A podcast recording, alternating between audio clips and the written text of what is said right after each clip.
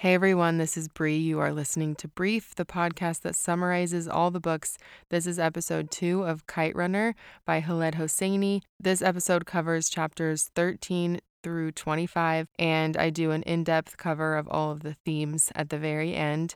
Chapter 13. So the next day, they go to the Taheri's home and have a ceremony where the general basically just gives his blessing for their marriage and invites Amir into their family. And instead of following the tradition of a few months long engagement, they speed things up because Baba doesn't have that long to live. So they get married quickly. And after they get married, Soraya moves in with Amir and Baba since Baba is so sick, and she becomes dedicated to taking care of him. And one day, Amir comes home from the pharmacy and he catches Soraya hiding his brown leather journal, the one that he writes all of his stories in. And Baba tells him that he asked Soraya to read his stories to him. Obviously, Amir is very excited about this, very touched by this. And about a month after their wedding, Baba dies. And on 174, Amir says, Baba couldn't show me the way anymore. I'd have to find it on my own. The thought terrified me. So after Baba dies, Amir spends his time learning about Soraya's family since they had a very short engagement. He learns that the general refuses to work because he thinks it's below him. He refuses to do work that he thinks is below him, which is apparently everything that's not being a general. So his family is on welfare. He gets migraines, he takes antidepressants, and he doesn't treat his wife very well. He learns that Soraya's mother has a beautiful singing voice and very poor health. Soraya's mother loves him because he saved Soraya from growing old alone. Soraya tells Amir about what happened with the man that she was living with in Virginia. So her dad came with a loaded gun and threatened to kill the man and himself. So Soraya went home with him and he made her cut off all of her hair. Amir says he doesn't care about her past, comforts her, so Amir gets accepted to San Jose State and chooses English as his major. He takes a job working security, and when everybody leaves for the night, he writes his novel. Soraya joins him at San Jose State to become a teacher. Amir finishes his first novel, it gets published, makes him a small celebrity in the Afghan community, and Amir and Soraya start trying to have a baby, but they are unsuccessful.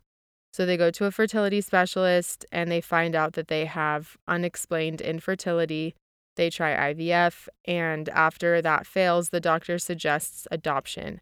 But Soraya is upset and doesn't want to go that route, and also the general doesn't approve of adoption because he believes in the importance of blood and ancestry. And on 188, Amir says that perhaps something, someone, somewhere had decided to deny me fatherhood for the things I had done. Maybe this was my punishment, and perhaps justly so. So Amir and Soraya use the advance from his second novel to buy a house and move away, but the strain of trying to have a baby starts settling over their marriage. Chapter 14. It's now June 2001. They have a dog, and Soraya has taught at the same school for six years and Amir gets a phone call from Rahim Khan, who is living in Pakistan and he's very sick. And he asks Amir to come visit him before he dies. Before Amir gets off the phone, Rahim tells him that he knew all of these years what happened, what happened with Hassan, and how Amir knew what happened, saw what happened, and didn't do anything, and then also how he got them sent away. Rahim says to him, There is a way to be good again. And Amir agrees to go to Pakistan to visit him. And Soraya stays behind because her father broke his hip and he's in poor health, and she stays behind to take care of him. Chapter 15. So Amir makes it to Pakistan. He's in Peshawar and he is visiting with Rahim, who says that it wasn't hard to find Amir at all and tells him about how strict the Taliban is and how Kabul is very different now that things are really bad. People have to sneak around to avoid getting shot, and that the alliance has destroyed Baba's orphanage.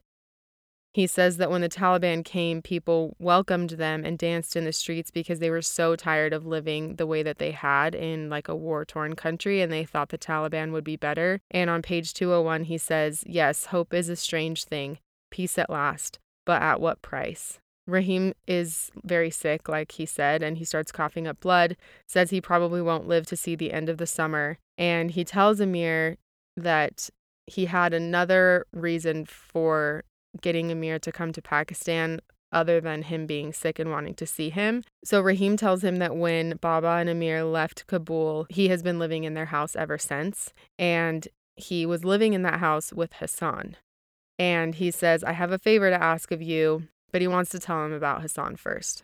Chapter 16 Rahim tells his story.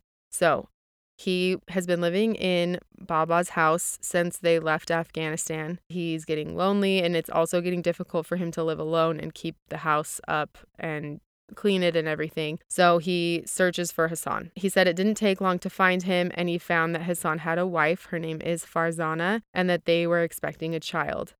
He also found out that Ali had died already from a landmine accident, and they catch up, and Rahim asks him to move to Kabul with him. Hassan asked about Amir, learned about Baba's passing, and agreed to move to Kabul with Rahim, but insisted on living in the hut and not in the house because he says on 208, What will Amir think when he comes back to Kabul after the war and finds that I have assumed his place in the house? So Hassan and Farzana take care of all the cooking and the cleaning in the house, and in the fall, Farzana gives birth to a baby girl who is stillborn. And in 1990, she gets pregnant again. And around this time, a woman shows up at the door. She's super sick. She has cuts on her face, and it ends up being Hassan's mother. Now, you'll remember that Hassan's mother left when he was a baby. She was very cruel about it, very cruel to him and Ali, and he hasn't seen her since. She apologizes for all of the missed time. He obviously forgives her because he's a kind person. They catch up and she helps deliver Hassan's son, who they name Sohrab after Hassan's favorite hero. And Hassan's mother becomes very close with the baby and is with them until the baby is four, and then she passes away. And at that point, Kabul became a war zone, but their district hadn't been too affected by it. And Hassan was able to take Sohrab everywhere with him, teach him how to use a slingshot, teach him how to read and write and he also took him kite running during the winter. But in 1996, the Taliban came, and while Rahim celebrated the Russians leaving, Hassan was worried about the Hazaras because he knows the Taliban is prejudiced against them. And a few weeks after the Taliban came, they forbade kite flying, and in 1998, they started killing Hazaras.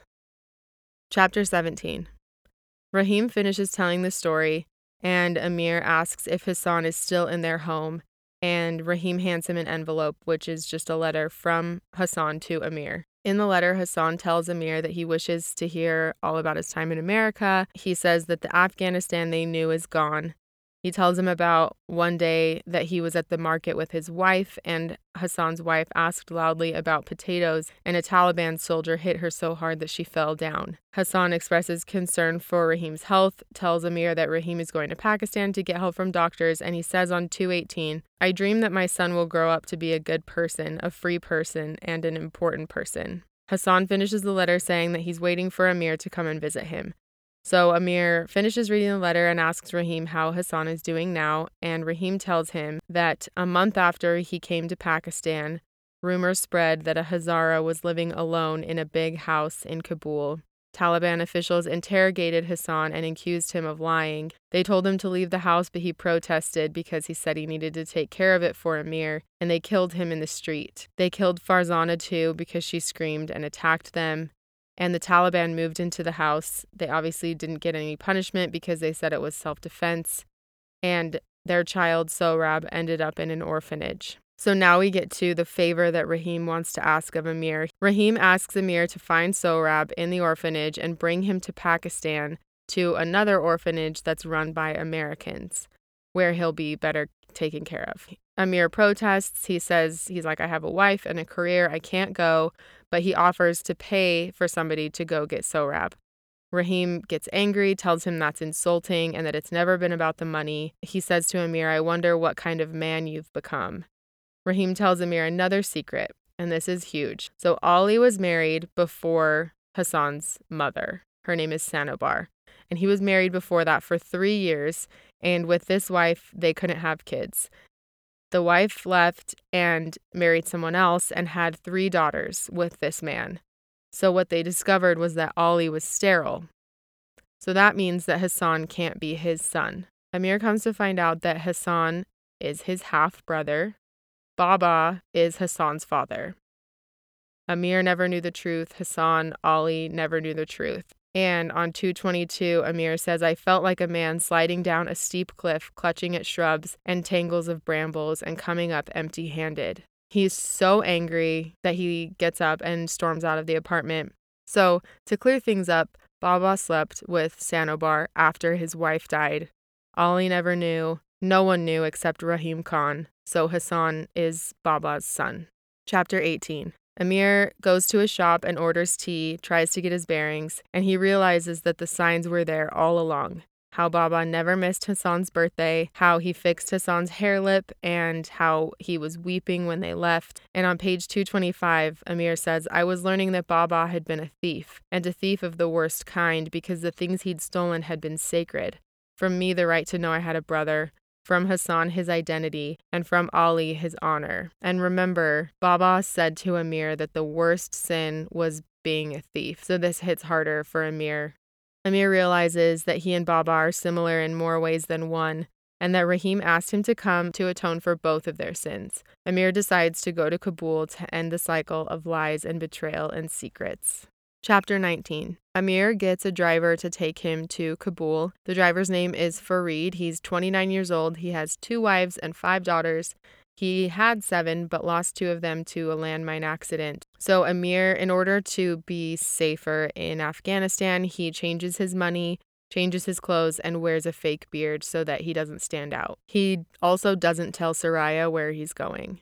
So on the drive, they stop in Jalalabad to stay with Farid's brother for the night. And Amir is ashamed by the books he writes because he feels like kind of an outsider because he didn't live there his whole life. And Farid accuses him of coming back just to sell his father's land for the money because apparently that's what a lot of people have been doing. And Amir tells him that he's looking for Sohrab, and later on, Farid apologized to him. But on 241, Amir talks about how he feels about Afghanistan, and he says, The kinship I felt suddenly for the old land, it surprised me. I'd been gone long enough to forget and be forgotten.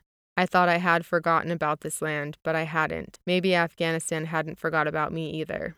So the night that they stay at Farid's brother's house, he sees how poorly they live and how they didn't have enough food for their children. And so before they leave the house, Amir hides money under their mattress. Chapter 20 Ever since they spent the night at his brother's place, Farid warmed up to Amir, so they kind of become friends. Amir soon realizes that it's not the same Kabul that he knew. He sees beggars everywhere, most of them are children. He says on 245 hardly any of them sat with an adult male. The wars had made fathers a rare commodity in Afghanistan. He sees that buildings had been turned to rubble. He says the city smelled like diesel instead of smelling like lamb kebab. And as they're walking through the town, he sees some members of the Taliban. And this is the first time he has seen anyone in the Taliban. So he stares at them. Farid scolds him for this. He's like, don't ever stare at them. And a beggar nearby joins in and tells Amir, he's like, you should listen to him. The Taliban go looking for people to provoke them. All they need is for you to stare at them, for them to do something bad to you. Amir makes conversation with this beggar and finds out that he was a lecturer at the university that Amir's mom taught at and that he knew his mom. And so he shares a story with Amir about his mother, says that she told him she was profoundly happy and that that scared her because she says on 250 happiness like this is frightening. They only let you be this happy if they're preparing to take something from you. And Amir asks for more stories, and the man says he'll try to remember more, but Amir never sees him again. So Farid and Amir go to the orphanage and they try to get in, but the director denies them and denies having Sohrab there or having known him. They have a picture of Sohrab that they're showing him. This is because he thinks Amir might be dangerous. So Amir knocks again and he shows him the picture and describes what he knows about Sohrab from Rahim Khan, which is that he can read and write and that he's really good at slingshot. And after hearing the slingshot comment, the director lets them in and he says Sohrab is great at slingshot. He tucks one in his waist everywhere he goes.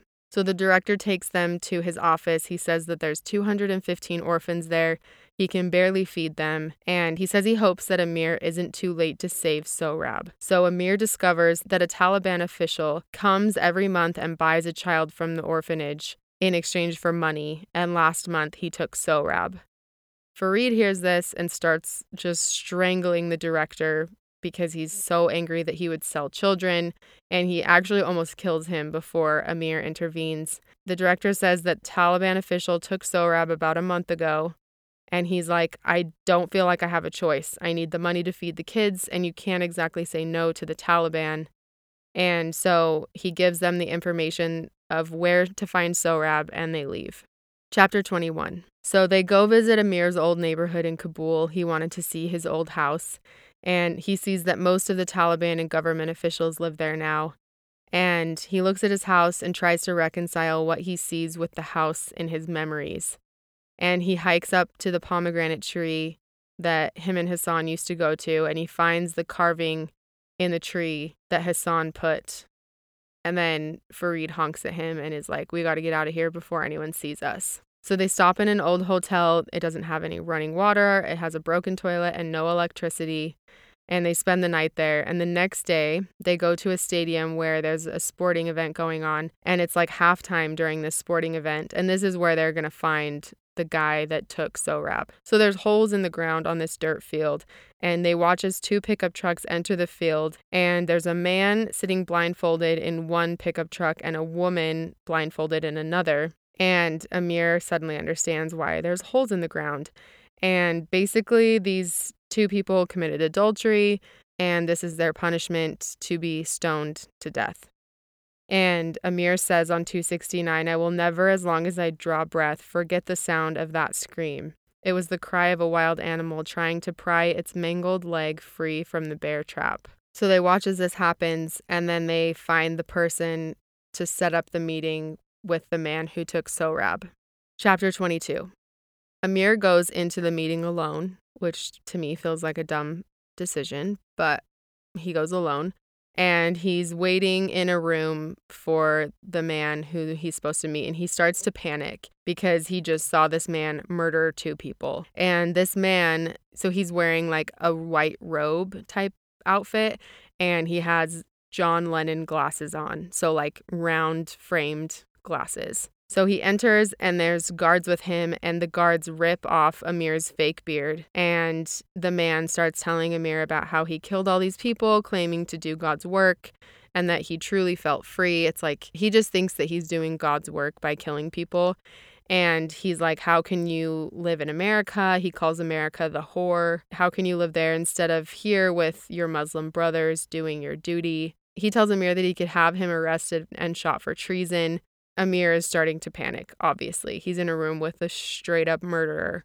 The man finally gets the guards to go get Sohrab, and he walks in the room, and Amir is completely taken aback by his resemblance to Hassan. And he has to just sit there as this Taliban official makes Sohrab dance around the room for him and the guards. And then the music stops. Sohrab goes to the man and he like kisses him on the cheek. It's so gross the man turns to Amir and says that he wondered what happened to Babalu. So if you remember, Babalu means boogeyman, and this is what the kids in Amir's neighborhood called Ali because he had like half of his face was paralyzed.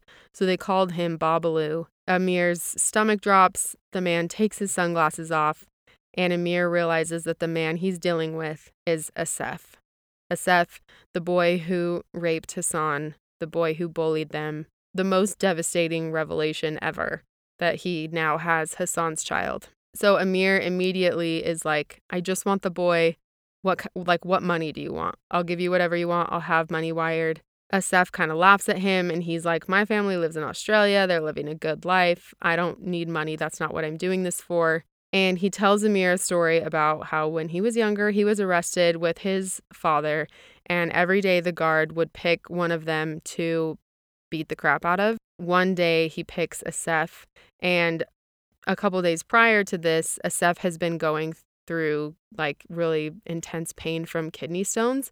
He's trying to pass a kidney stone. And so when the guard comes to take him to and starts beating him, he kicks him in the kidney and that passes his kidney stone and so the pain is gone and he starts laughing. And anyway, he believes that this moment was like God telling him like I have a mission for you to fulfill and that mission is to take out the garbage.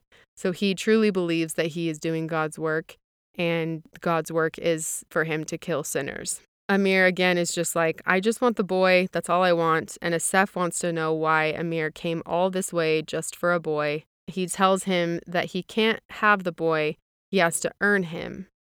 So Assef brings the guards in and says, No matter what happens, no matter what you hear, do not come in this room. Assef wants to fight Amir. He says that they have unfinished business from when they were children. And so he's like, if you win, you can take the boy. If I win, you die, basically.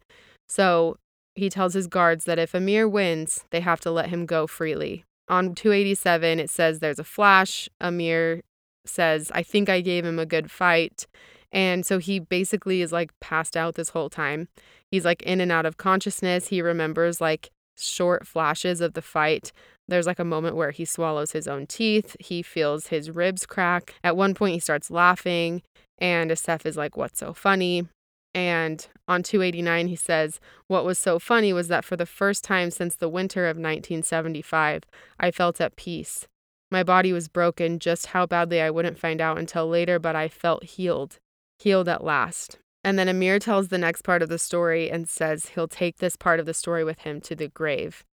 He says that they're fighting, he's losing terribly, and Sohrab calls to them, and they turn to see Sohrab holding a slingshot and Assef is literally just about to finish with Amir, and he tells Sohrab to put down the slingshot, threatens him, and he lunges for Sohrab just as he releases the slingshot and hits Assef in the left eye with like a brass ball, and it hits him like right in his eye socket.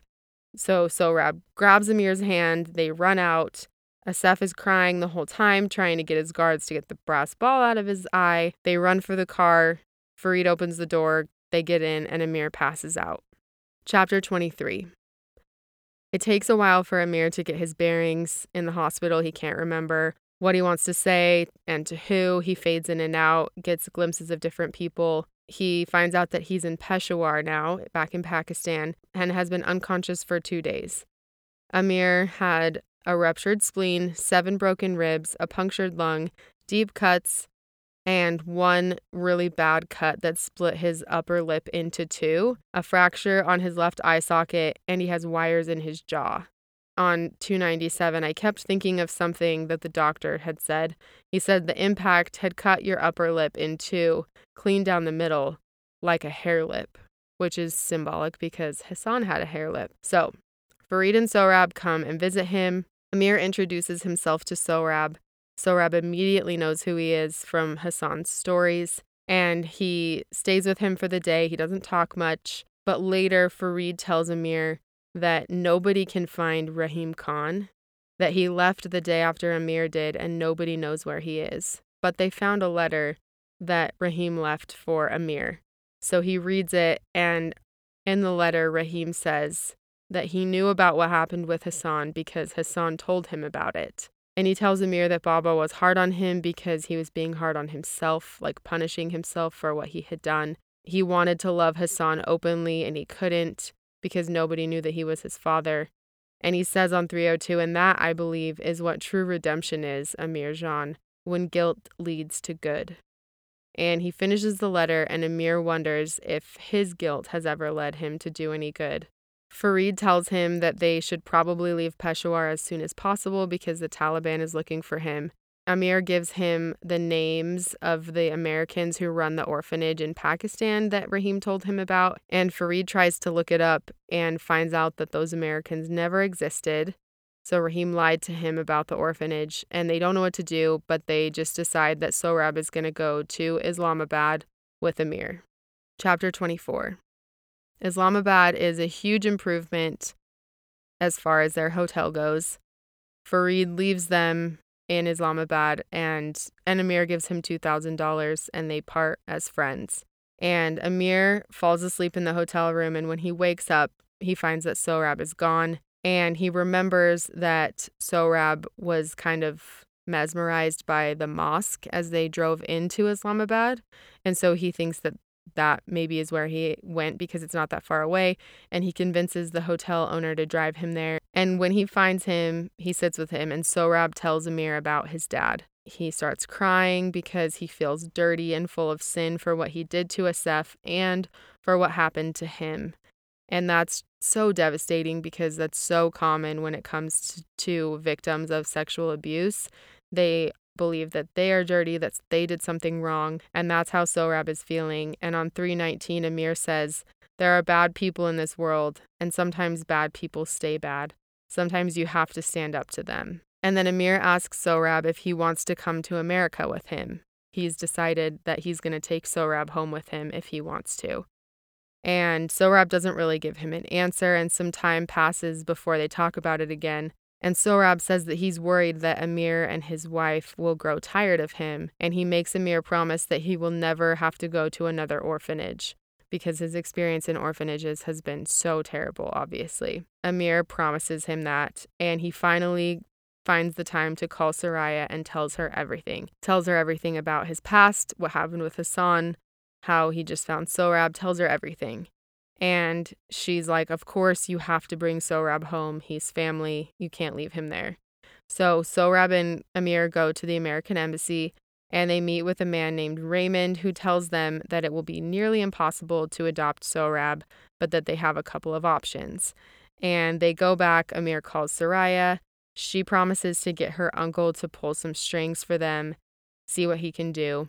And then they meet with an immigration lawyer. His name is Omar, and he tells Amir that it's unlikely things will work out and that his best shot is to send Sohrab to an orphanage in Islamabad and then file an orphan petition. And then, best case scenario, they would get Sohrab in a year. Amir feels very defeated and he feels like he has to, so he tells Sohrab about the option of going to an orphanage for a year, and Sohrab begs him not to send him there. And then he just is like weeping and so sad and upset, and he falls asleep. And on 342, Amir says that's how children deal with terror. They fall asleep. And after he falls asleep, Soraya calls and tells him that her uncle can get Sohrab a humanitarian visa. So everything's fine. He can go home with them. And Amir goes to wake Sohrab up, finds that he's in the bathroom, goes in the bathroom, and when he opens the door, he starts screaming. Chapter 25. So, what happened was when Amir fell asleep, Sohrab went into the bathroom, got in the tub, and tried to commit suicide which is devastating in any case. But remember that Sohrab is like 10 years old. So Amir is at the hospital and he finds a rug, lays it on the ground, finds West, and begins to pray. And he says on 346, There is a God, there has to be, and now I will pray. I will pray that he forgive that I have neglected him for all these years, Forgive that I have betrayed, lied, and sinned with impunity, only to turn to him now in my hour of need. I pray that he is merciful, benevolent, and gracious, as his book says he is. Amir wakes up sometime later to a doctor who tells him that Sohrab is going to survive, and he spends a few days in the hospital. At one point, the hotel owner tells Amir he has to leave because people have found out that someone tried to commit suicide in their hotel room and it's bad for business. So he kicks Amir out. He goes to see Sohrab in the ICU. He's being kept on suicide watch. And at first he doesn't speak, but when he does, he says he's so tired, he's tired of everything, and that he wants his old life back. Amir tells him that he can't give him his old life back, but he can take him with him because they found a way to get Sohrab a visa. Sohrab never really accepts going to America with Amir, he just kind of passively goes. And on 356, Amir says, Perspective was a luxury when your head was constantly buzzing with a swarm of demons. So they arrive in America. Sohrab barely speaks. He just sleeps a lot. He's clearly depressed and having a really hard time. So some time passes. Sohrab remains silent with Amir and Soraya. The general isn't very kind to him. He calls him the Hazara boy, and Amir gets really mad at him and tells him never to call him that again. But the general ends up being called back to Afghanistan to take up a position there. And Amir and Soraya start getting involved in the Afghan community. And on Afghan New Year's Day, they all go out to celebrate and they go to a park and there's kites flying, and Amir decides to buy one and sets off running. He notices that Sohrab has started running behind him, and so he lets Sohrab try to fly the kite, and together they take down a competitive kite near them. Amir asks Sohrab if he wants him to run that kite for him, like Hassan used to do, and Sohrab smiles, which is huge because he hasn't shown any sort of happiness or emotion at all. On 371, Amir says, Only a smile, a tiny thing, a leaf in the woods shaking in the wake of a startled bird's flight. But I'll take it with open arms because when spring comes, it melts the snow one flake at a time, and maybe I just witnessed the first flake melting. And before he runs to go get the kite, he says to Sohrab, For you a thousand times over, which is what Hassan used to say to Amir. Okay, guys, that's the end. You made it through this devastating, beautiful book. Okay, and now I'm going to go over themes. So, the first theme is guilt and redemption. So, this quote from Baba to Amir really encapsulates the theme of guilt and redemption in the novel. He says, When you kill a man, you steal a life. You steal his wife's right to a husband, rob his children of a father. When you tell a lie, you steal someone's right to the truth. When you cheat, you steal the right to fairness. So, all of this was Baba's way of saying that stealing or being a thief is the worst sin. And Baba lived most of his life with the guilt that he slept with his best friend slash brother, really's wife. And the son that resulted from that betrayal never knew the truth about his identity. Baba spent his life doing everything he could to make sure that his sons, both of them, were cared for but he died never having revealed the truth and not gaining that redemption. And after his betrayal of Ali, he spent most of his time doing charitable things in an effort to make up for his sin. And then Amir lived almost his entire life with the guilt of not helping Hassan and then betraying him further by getting rid of him. And his solution to this guilt is to ignore it, but that obviously doesn't work and Amir gains redemption by saving Hassan's son from this horrible life that he was in. And he fights to redeem himself his whole life, not just with his failure to help Hassan, but with the love he craves from his father. He wants that love, he'll do anything to get it, including betray Hassan. And that is kind of the journey of Baba and Amir through guilt and redemption throughout the novel. Okay, the second theme is fathers and sons. Obviously, there's a huge strain in the relationship between Baba and Amir. Baba struggles with the guilt of his betrayal and the fact that he has another son, and he takes most of that guilt out on Amir. He wants to be able to love both of his sons, but he can't openly love Hassan, so he pulls back from Amir in a, in an effort to like make it equal, I think. And he wants Amir to be more like him, and he resents him for being more like his mother. And Amir fights his whole life for his father's love and approval. It's this fight for his father's love that causes him not to step in and stop Hassan from being raped. He wants nothing more than to win that kite tournament and to get the last kite for his dad. And this drive, this like desire for love from his father, stops him from helping Hassan. From what we know, Hassan was a great father to Sohrab. The novel ends with Amir's redemption of adopting Sohrab and raising him as his own, and we see the hope that maybe this will bring Amir full redemption and give Sohrab a good life. In my opinion, the real hero in this book is Rahim Khan. He knew the truth about Baba and Amir and still loved them in spite of their sins and did his best to help them redeem themselves and be good again. And he understood them and everyone else in the novel more than anyone else. Okay, the next theme is religion and hypocrisy. So every religion has a level of hypocrisy by its leaders, by its scriptures, by its members, especially.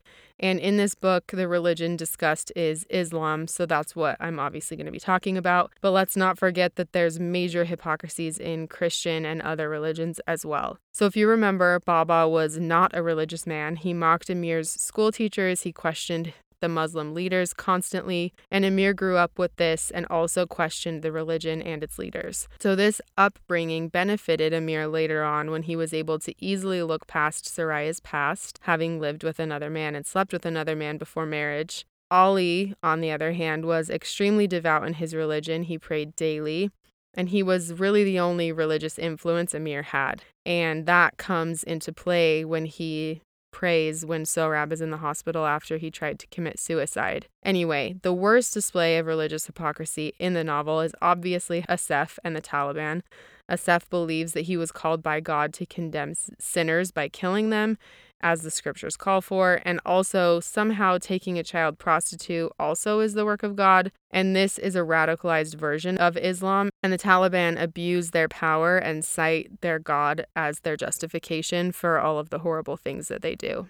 Okay, Now, the last theme is racism and classism. Obviously, racism is seen throughout the novel the Pashtuns versus the Hazaras. The Pashtuns hate Hazaras and think that they should be run out of the country or be slaves. And classism is also seen a ton between the wealthy and the poor. Amir grows up wealthy, and Assef also grows up wealthy. He is obviously the most overtly racist person in the novel. Remember, when he was a kid, he thought Hitler had the right idea, and he openly hates Hassan just because he's a Hazara. Amir himself shows racism against Hazaras because he's embarrassed to be friends with Hassan, and he uses the fact that Hassan is just a servant as like a justification for not helping him when he was being raped by a Assef. He also uses that as like, he's just my servant when other people make fun of him when he's a kid for playing with Hassan. Amir obviously must overcome this inherent racism when he brings home Sohrab, and Soraya's father refers to Sohrab multiple times as the Hazara boy, and Amir demands that he stop. That's the end. I hope you liked it. This book is so devastating. It hurt my feelings so bad. It rocked my world. When I read it, I just cried. It was, it's so devastating.